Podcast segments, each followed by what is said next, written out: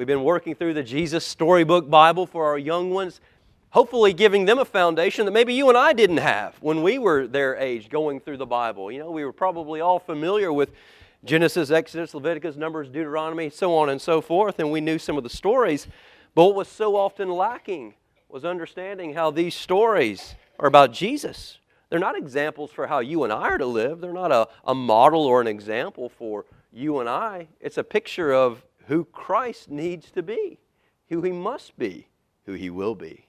And so we've spent the last several weeks kind of going through from the Garden of Eden all the way through the sin there in the garden, God's wrath, God's curses upon, uh, upon all mankind because of their sin, and then because of the, um, the goodness of God, the promise of a Messiah, of a Savior who will come and fix what went wrong.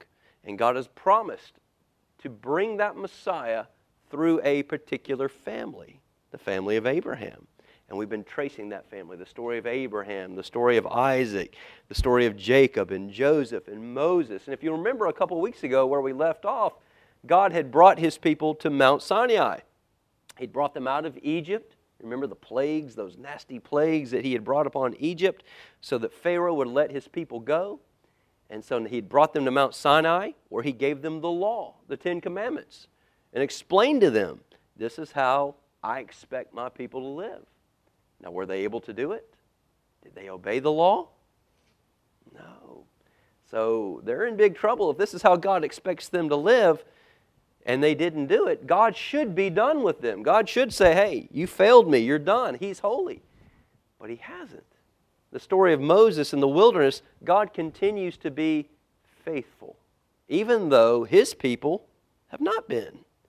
And so we pick up this morning, fast forward to there's been about 40 years in the wilderness, walking around, and now Moses has died.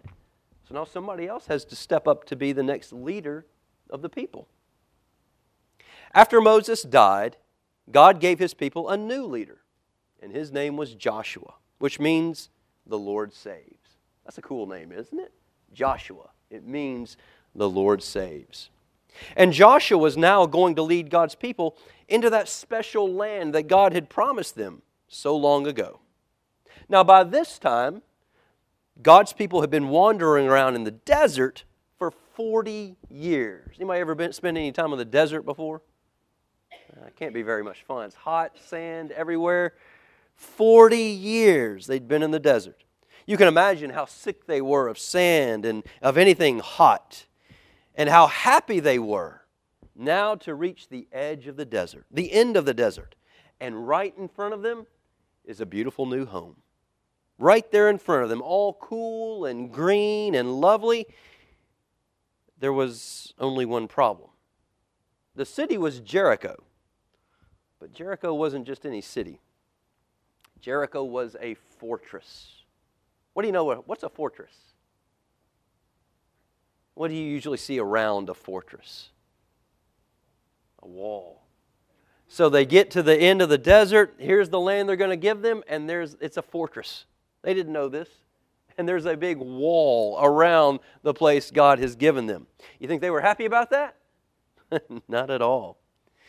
So the people looked at Jericho, at the big, giant, scary walls around it, at the tall, towering ramparts, all the heavy iron gates that bolted it shut, and then they looked at each other. See a picture there of Jericho and those big, tall walls. These aren't walls you can just kind of, I'll just climb up over it. These were huge, massive walls. What are they going to do? Nobody knew except God. And God told Joshua exactly what to do.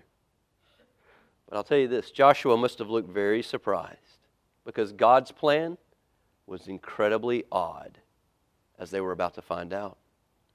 God then made his people a promise. He said, I promise you, I will always be with you. I will never, ever, ever leave you. If you do what I tell you to do, you will live in this new land, and your lives will be happy, and everything will go well. So, Joshua gathered his army together, and they had their swords, and they had their shields, and they had their spears. They were ready to fight. They were ready to go to war against the people of Jericho. But God's plan was not going to be about fighting. It was about trusting God, even when it sounds crazy, and doing exactly what He says. And so, you know what Joshua's army did instead of fighting? They marched.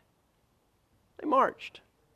They marched around the city of Jericho, around those gates, day after day after day.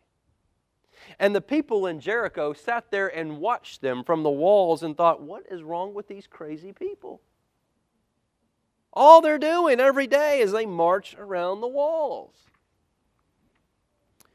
But they were wrong. God's people weren't scared, they were waiting. They were waiting on God. Waiting on God who told them to march, waiting on what God told them to do next. And so on the seventh day, God told his people to march around the city, not one time, but seven times. You ever notice how that number seven is kind of a magical number in the Bible? We've seen it in Revelation. We're going to look at it again today. And here again, the number seven all throughout the Bible. March around on the seventh day seven times. And then God told them, after you do that, I want you to scream and make as much noise as you possibly can. Now, think about that for a second. Has anyone ever told you at home, have your parents ever told you, I want y'all to make as much noise as you can? I want you to go crazy. I want you to scream as loud as you can, and I don't want you to stop. They ever told you to do that before? We don't usually like screaming in our houses or, or around. We usually tell people to be quiet, but here God tells them to be loud. And it's not just one or two or three people, it's like 40,000 people. You ever been in a stadium with 40,000 people? Everybody going nuts? That's what's happening here. And as it turned out, when these people made as much noise as possible, those huge, strong walls of Jericho, you're not going to believe what happened. They started shaking. It wasn't an earthquake, it was what God was doing.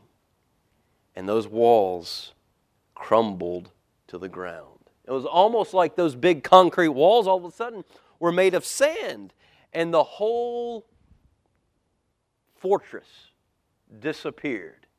It just wasn't there anymore. Those big walls crumbled to the ground in a cloud of dust. And you know what happened next? God's people entered into their new home. God just gave it to them. They didn't have to fight, God fought for them. God defeated their enemies. There was nothing left.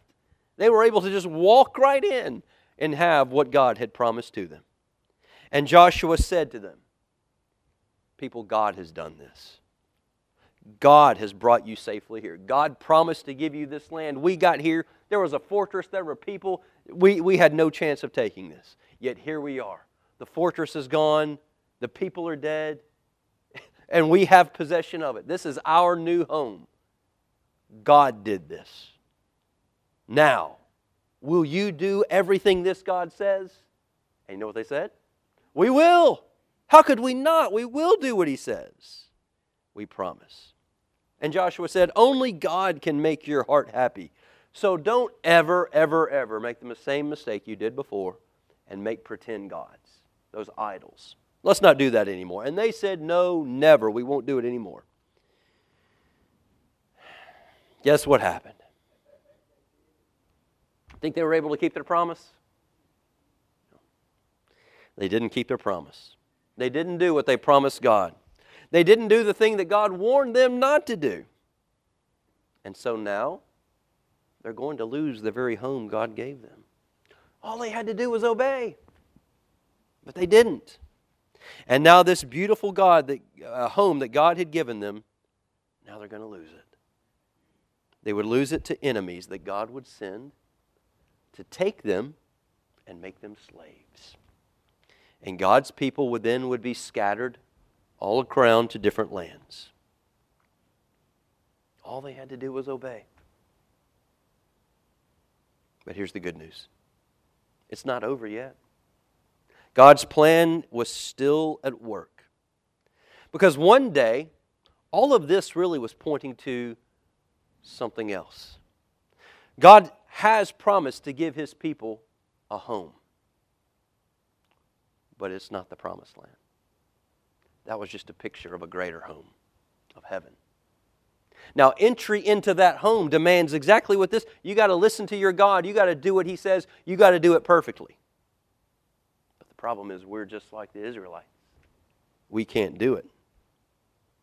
And so, this passage is pointing us to the need of a new leader somebody who can come and do what Israel and you and I cannot.